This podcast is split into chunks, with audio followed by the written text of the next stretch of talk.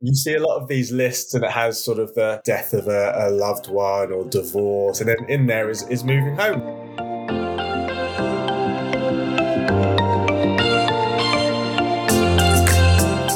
Welcome to the Wales Tech Blog podcast, hosted by me, Robert Lobue. Each episode, I speak with tech entrepreneurs around Wales to give an idea of what's going on in our small yet creative country.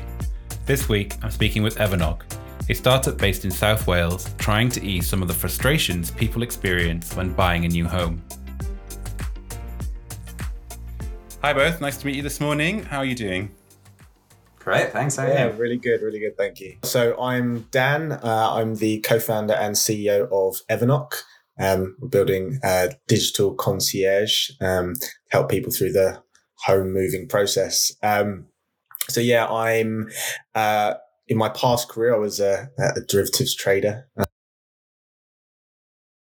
I sort of left that um, about five years ago and to pursue sort of entrepreneurial um, activities and, and, you know, look at the things that were impacting my life and, and home moving, as I'm sure a lot of people can um, familiar um, familiarize with, is is one of those uh, stressful events that that seemingly never seems to improve over the years. So uh, I thought I wanted to have a, a, good crack at it. So so that's what we're doing.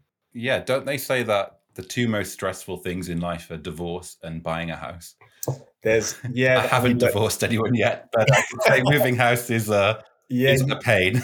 you see a lot of these lists, and it has sort of the the most uh, stressful events in your lives, and it's things like you know death of a, a, loved one or divorce or you know really sort of horrible events. And then in there is is moving home which is is usually like you know should be a really positive thing. And and it always sort of struck me as uh, as quite strange that that should make the list. Hmm. how about you steve? I'm dan's co-founder and chief technology officer at, uh, at EverKnock um, so my background is as a chartered engineer, and I've been working in the, the entrepreneurial space for about a decade now. Um, as a, a, startup CTO, either as a co-founder or as a consultant to other companies.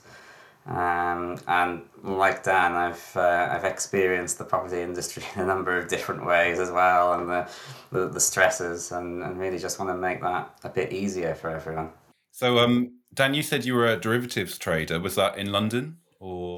Yes, it was. Yeah, which is um, which is where I'm from originally. Yeah. And so I think Steve as well. You're also not from Wales. So what has brought you both to Wales to start this company? And um, personally, I relocated to Wales for a, a corporate job probably around 15 years ago now. And when I, I started, you know, I broke out of, of corporate and started doing kind of more entrepreneurial things, uh, it, it just didn't make sense to, to move away. Um, Wales really has everything that I've, I've needed, and here I am still here. Yeah, from my point of view, I'm a, a much more um, recent um, addition to, to Wales. So just, I think, past my first year, end of my first year having uh, lived here. Um, and you know, in honesty, I was brought here because my wife is a is a native of of, of this fine country, and um, yeah, I think uh, she sort of drove that move. Um, uh, so yeah, L- L- London was my home. That's where I initially started the company, but actually, um, you know, I- I've been really, really pleasantly surprised by the you know support um, and sort of the the entrepreneurial ecosystem um, down here, um, especially coming from London. There was there's always that kind of concern that you know that that there wouldn't be as much there, but actually they're very different. But actually, I, I would you know venture to say that Wales is actually more of a supportive environment for for entrepreneurs. Um, you know, there, there's there's great networks. You tend to, I mean, just walking down uh, the street in Cardiff with Steve, and uh, everyone will stop him to to say hello because he knows so many people there. But but it's that kind of um, that kind of environment um, that you don't always get, um, perhaps in in, in London, um, where there's obviously many many startups uh, competing. I feel um, for space rather than here. It's more of a collaborative effort. It feels like that anyway. Mm, yeah, that's. I think that's often uh, that's often said about Wales. It, I mean, London obviously has the investors, you know the, the many many more startups the, like the community initiatives um, but you can feel like a small fish in a very very big pond whereas here it's quite a small pond but that's actually quite useful like you say it can be yeah. Should we move on to the to EverKnock, right? So why? Let's start with the name, right? Why EverKnock? You're not the um, first person to have uh, brought that up recently. and actually, um, this is this is probably going off topic a bit, but I had a bit of a dream last night about a new name. It must it must be sort of occupying my, my subconscious. Um, why EverKnock? So in in in the really most basic terms, um, I was given some good advice by someone I was working with uh, in the very early stages um, to find a something that you could purchase the dot .com of very cheaply. Um, and I spent a few days, probably longer than I should have done, with a little notepad writing um, a bunch of different names that had sort of passing, um, you know, uh, connection to property or, or moving. And that was what came out of it for better or worse. And for me, I've never felt like this is it and this will never change or anything like that. But, um, I mean, that's pretty legitimate reason. I think, you know, people spend a lot of time on naming, but actually some of the biggest companies have the most random names. Uh, I think it's more about how you embody that name rather than choosing it in the first place. Uh, I would say that buying a house is a bit like forever knocking on people's doors. so it actually happens because it can take months and months. Yeah. Uh, like we said earlier. So um, let, tell me exactly, you know, what, what are you offering? What are the products you're offering? Is it more of a SaaS business or an agency business or a bit of both? Um, and, you know, is it B2B or B2C or B2B to C? Um, yeah, a little bit more about like the service that you're offering. Yeah, so we, as we touched on before, um, I guess you know the problem with Solon is, is that of the home moving experience being you know generally very negative, and you have this sort of thirty percent consistent fall through rate, and home buyers losing on average three thousand pounds per move, and and as as we touched on before, it being one of the most stressful events of their lives, and what we were kind of both Steve and I found, you know, kind of separately, and then and we brought that together is that there's a lot of companies out there that talk about wanting to improve this process. Um, but many of them seem to have focused on, you know, software or solutions for incumbents. So for solicitors, for estate agents, um, and almost think of the consumer as a bit of an afterthought. And what has happened as a result of that is that, you know, even with some good solutions out there and, and, and some good bits of tech out there, the, the, the home mover experience is still as bad as it ever was. It still takes as long as, as it ever has. Um, so we really wanted to build something that was consumer centric in that way. So it's, it's very much a consumer centric product. Um, and yeah, as we kind of touched on before, we're, we're sort of terming it the, the home moving concierge. And, and a nice way to think about it is like a wedding planner for your home move. Um, so someone there to help guide you, um, you know, navigate all the, all the complexities of it, um, and help you organize the many, many different services that you will invariably have to employ during the move. And, you know, it starts with a mortgage broker, but it includes solicitor, surveyor, removal companies, and a bit later on, things like insurance, broadband, you know, automated address changing, all, all sorts. And they spend, um, on average £42,000 in the 12 months surrounding their home move. So it's a really, it's a really sort of big, big market. Um, and all this money spent and people are still having a really terrible time of it. So yeah, that's, that's sort of, um, the product. We're effectively a, an assistance, um, to help people through that process. Um, in terms of sort of, you know, we're building for the consumer, um, but it's free to use for, for home movers. Um, and our business model focuses on um, referral fees from our home moving partners. So the companies we connect them with, like the solicitors um, and surveyors, etc. Um, yeah, maybe as a, um, a, marketplace model as well. Sometimes you, you hear that kind of um, description of these businesses where there's a, um, a consumer side and a partner side. So is this a kind of a company that I pick up the phone um, and talk to like a dedicated account manager and then they sort out the rest? Or is there some kind of platform or how do I interact with you if I'm buying a house? In the um, the early stages where we are now, it's um, it is admittedly very uh, very manual. So um, you would pick up the phone or perhaps text instant message with one of our customer success team, and we would sort out everything else. But for that to scale, we we need to to automate. We're we're aware of that. The the next couple of years is to to streamline through digital offerings. Um, self-service platform, um, maybe some kind of um, automation of, of support at the, the right points, but without losing that human touch that's essential to reduce the stress and make this a, a, a successful uh, offering. Yeah, that's a really interesting point because I suppose most tech startup let's let startups let's say or tech companies um, they want or the dream is 100% automation but as we've said a few times this is quite a stressful um, process this whole buying a house or, or selling a house or, or moving um, that human element i suppose that you just mentioned steve is perhaps for me at least it is nice when you can pick up the phone and, and shout at someone when it's not working or, or just plead with them to make it go faster um, so yeah, do you do you do you foresee at this point that there will always be a route to speak to a human when you absolutely need it? Yeah, I, I do, and I, I completely see there being a time when that human is is just there to to listen to someone vent as well. That they're they're having a stressful time. There's something going on around the move that's um, that's making it frustrating. Uh, and that might be something that's completely outside of the, the process of moving and uh, the offering, but it, it's part of being a concierge, is being there to support that and to, to get the successful outcome at the end. Mm. So, how, how do you think? Uh, well, who are your competitors, I suppose? Um, I know that recently when I bought my last house, um, the estate agent tried to upsell me, you know, mortgage advisor, uh, a few insurance, life insurance, or house insurance and that was being done by the estate agent. Do you see them as your uh, partners or your competitors? A bit of both, or is there someone else in the market that I'm, you know, that that's out there that I'm not aware of? Yeah, I mean, we very much see estate agents as partners in this. Certain agents have partnerships or affiliations with, you know, legal services companies or financial services companies and, and, and try and sell that.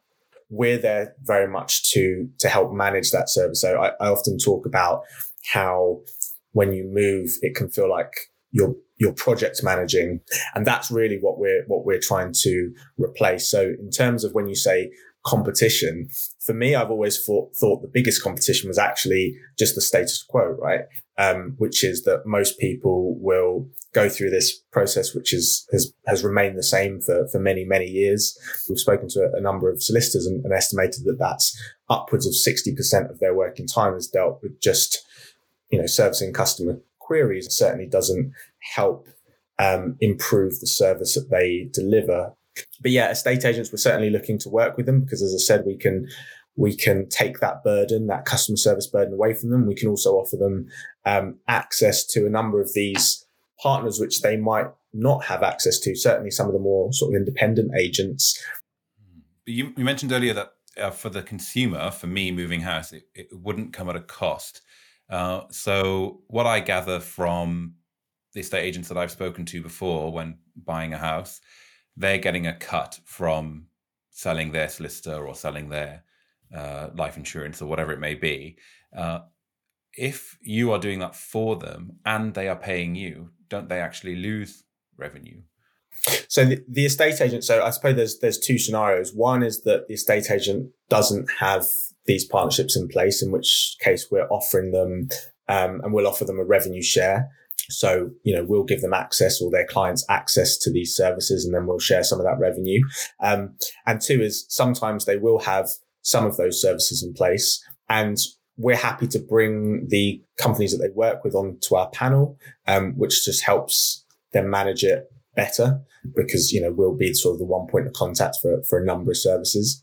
And invariably, even if they have, as we said, a conveyancing partner and uh, a mortgage partner, um, it's unlikely they will, you know, we're talking about up to a dozen different services. We've touched a few of them, um, such as surveyors, um, removals companies, life insurance, home insurance, broadband, you know, in, in a different market, utility switching, um, address automation. So all of these different things, you know, I, I'm yet to meet an agent that has that entire range or suite of services. But in 99.9% of cases, we're able to offer them at least one um, revenue stream, which they certainly don't already have.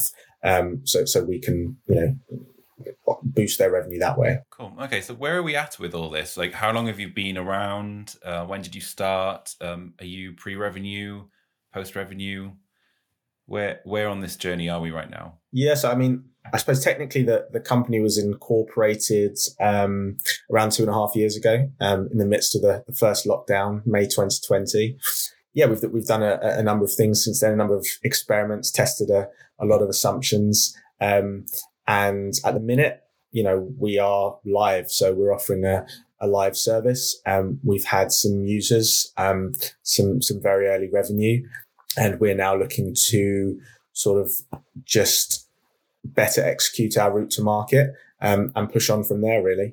Mm, okay, so are you invested or bootstrapped, or you looking for investment or not?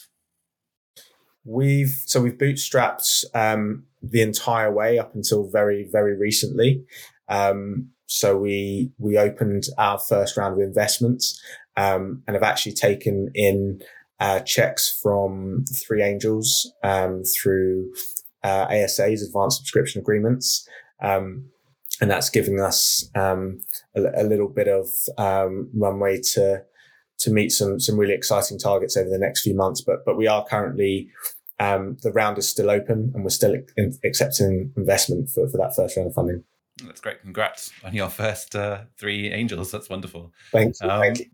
Uh, did you want to take it? Is there a right type of investment? I ask this question just because I imagine there are people out there who are starting a business who, you know, they hear all these words, they hear about these rounds, like, you know, pre seed, series A, you know, what does it all mean? Uh, why, you know, why did you take investment? And do you foresee that being part of your future growth plan? And if so, why? It, it's different for for every business, right? There's there's some businesses where it's completely inappropriate to to have investment. I'd say there's other others where you, you're just not going to get anywhere without it. And uh, I think it's a universal truth of a, a product based business where you're developing something that's a little bit new. That there are upfront costs that you don't recoup until you've made the product and you've had a chance to um, to, to sell that product to customers. So I, I think we're in that middle ground where we need some investment to, to get going. And then, as you say, there's a, a separate decision to be made at some point if we see that growth is going really well. Um, but we could accelerate that with another round, then sure, then well, that's something to look at. But that's probably a, a different conversation for a couple of years' time. But the other part of investment, I think, beyond the capital is, is what value you can you can get beyond pure capital. Um, and, you know, especially at the early stage, um, you know, if you can get angels on board that can add something, some sort of value beyond that capital that can help accelerate your growth, then I think there is a, a definite benefit to that. Um, and hopefully that's, that's what we're, we've done and, and, and we're doing.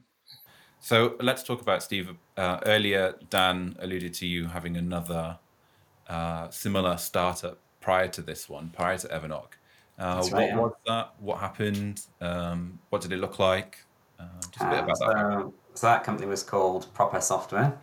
It was proper with a double R because we spent probably a little bit less time than Dan looking for .com domains that were available. Um, and it was it set out to solve um, the same problem, a very similar problem, maybe that um, moving home is a kind of it's a, it's a stressful and very opaque process. So, in what way does that differ here? Do you think? What are the main differences between EverKnock and what you did previously? I, I think a huge difference with, with EverKnock is that we're not just serving one of the um, the, the partners, if you like, in the, the transaction. So proper track my move, it was very much a product for estate agents, and then by proxy, um, we served the customers of the estate agents, but they were always the estate agents' customers. And I think with EverKnock, we've taken the view that the, the, the customer is front and center, the home mover is is the the center of our world. You know, your your average home move um, involves, I think it's uh, about five or six different companies you'll have to, to deal with during the course of it. Some of them it's as many as a dozen, um, and and that's that's difficult. It's complicated. So you, you so you've you've run a business before. Um, is this your second, or have you run several? Uh, I, have been involved in several, either as a, um, a co-founder or a, a, consultant. So I suppose if we're counting, I'd say this is about the fourth. Um, so what are the so um, uh, the last one? I'm guessing wasn't proper, wasn't successful.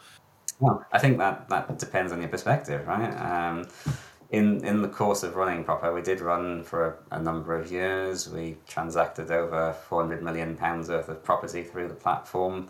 Um, the, the transactions that we dealt with, they were 40% faster on average than the national average for, for moving home.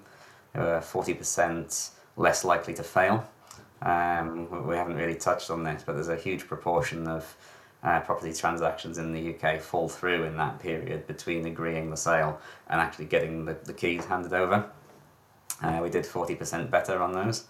So, by a number of metrics, um, we succeeded. Uh, and then by other metrics, you could say that you know, because we didn't have a, a huge exit to um, a big household name, then that's a failure. But ultimately, the, the truth is always somewhere in between, right? Yeah, that's a really good point. We often associate success with one of those big exits in this industry. Um, but actually, you know, if, if, if you put food on the table um, and you've learned something along the way, uh, that also is a success. Um, so yeah, that's great. What about you, Dan? Have you been involved in a business before? This is my my first real crack at it. Um, there was a couple of side projects, but but this is my my first real crack at it. Yeah.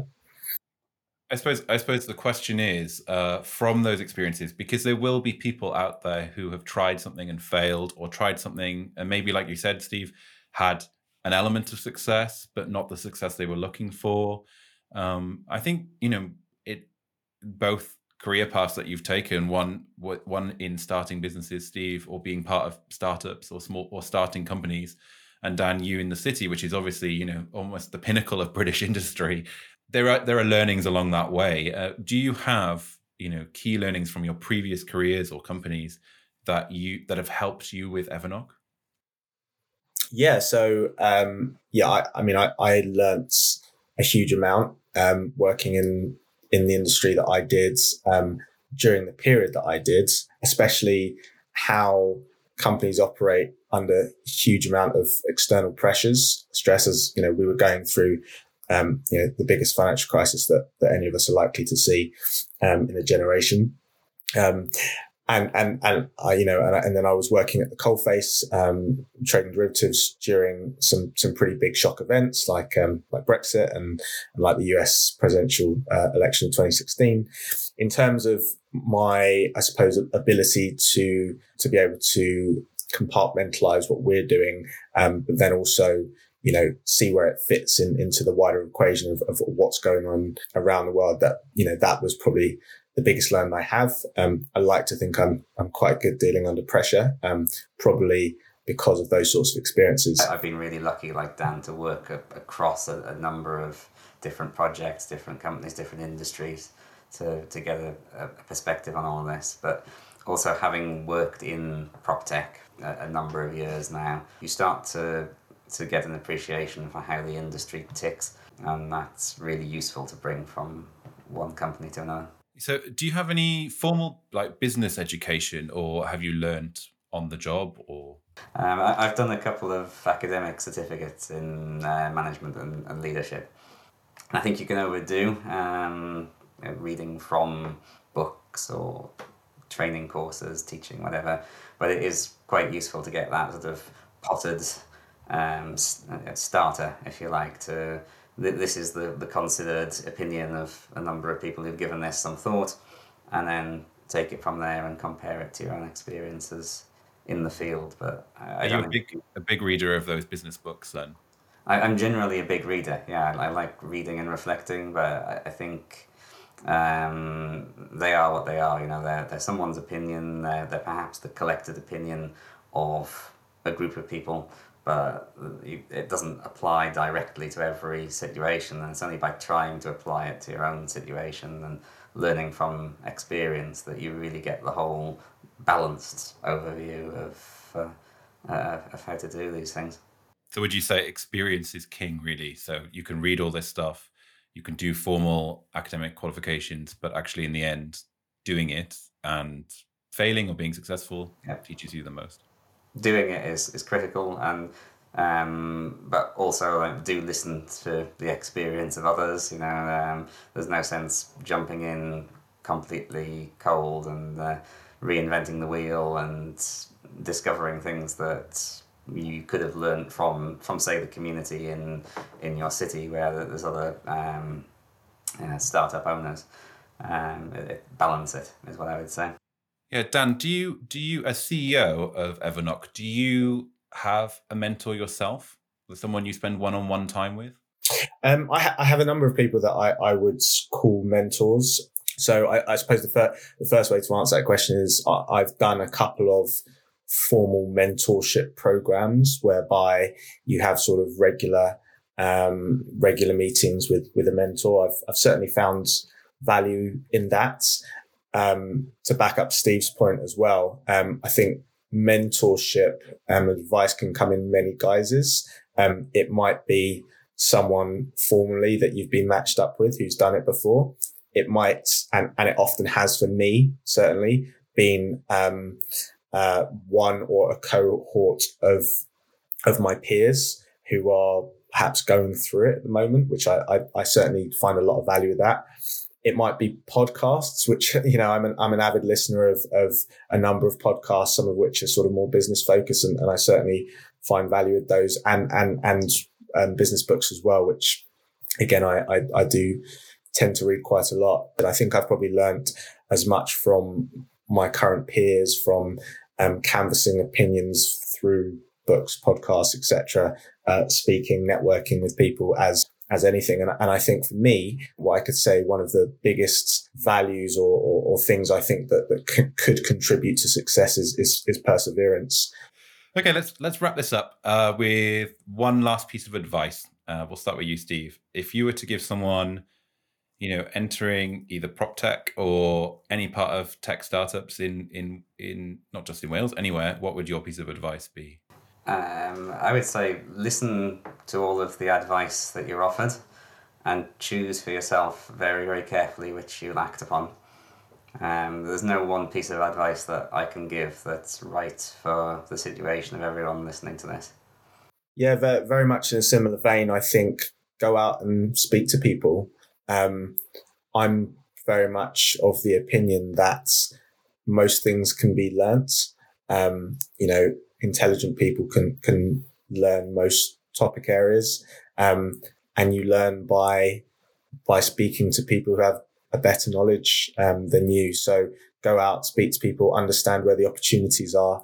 I think I was probably guilty for a number of years of thinking about ideas more than acting on them. Um, but ultimately, if you don't try, you won't succeed. It's it's a cliche, but but but it's one that holds true.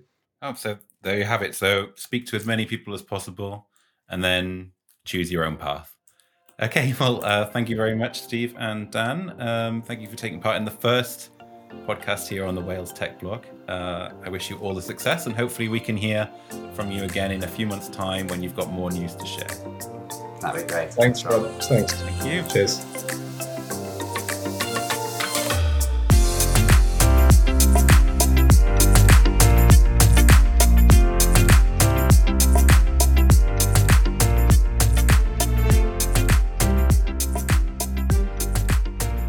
That's it. Thank you very much. You've been listening to the Wales Tech Blog podcast. You can read a transcript of this podcast at www.robertslobue.com. That's www.robert and then L-O-B-U-E.com, uh, where you'll find lots of other podcasts from startups and tech companies around Wales. Thank you very much for listening, and I wish you a pleasant day. Thank you.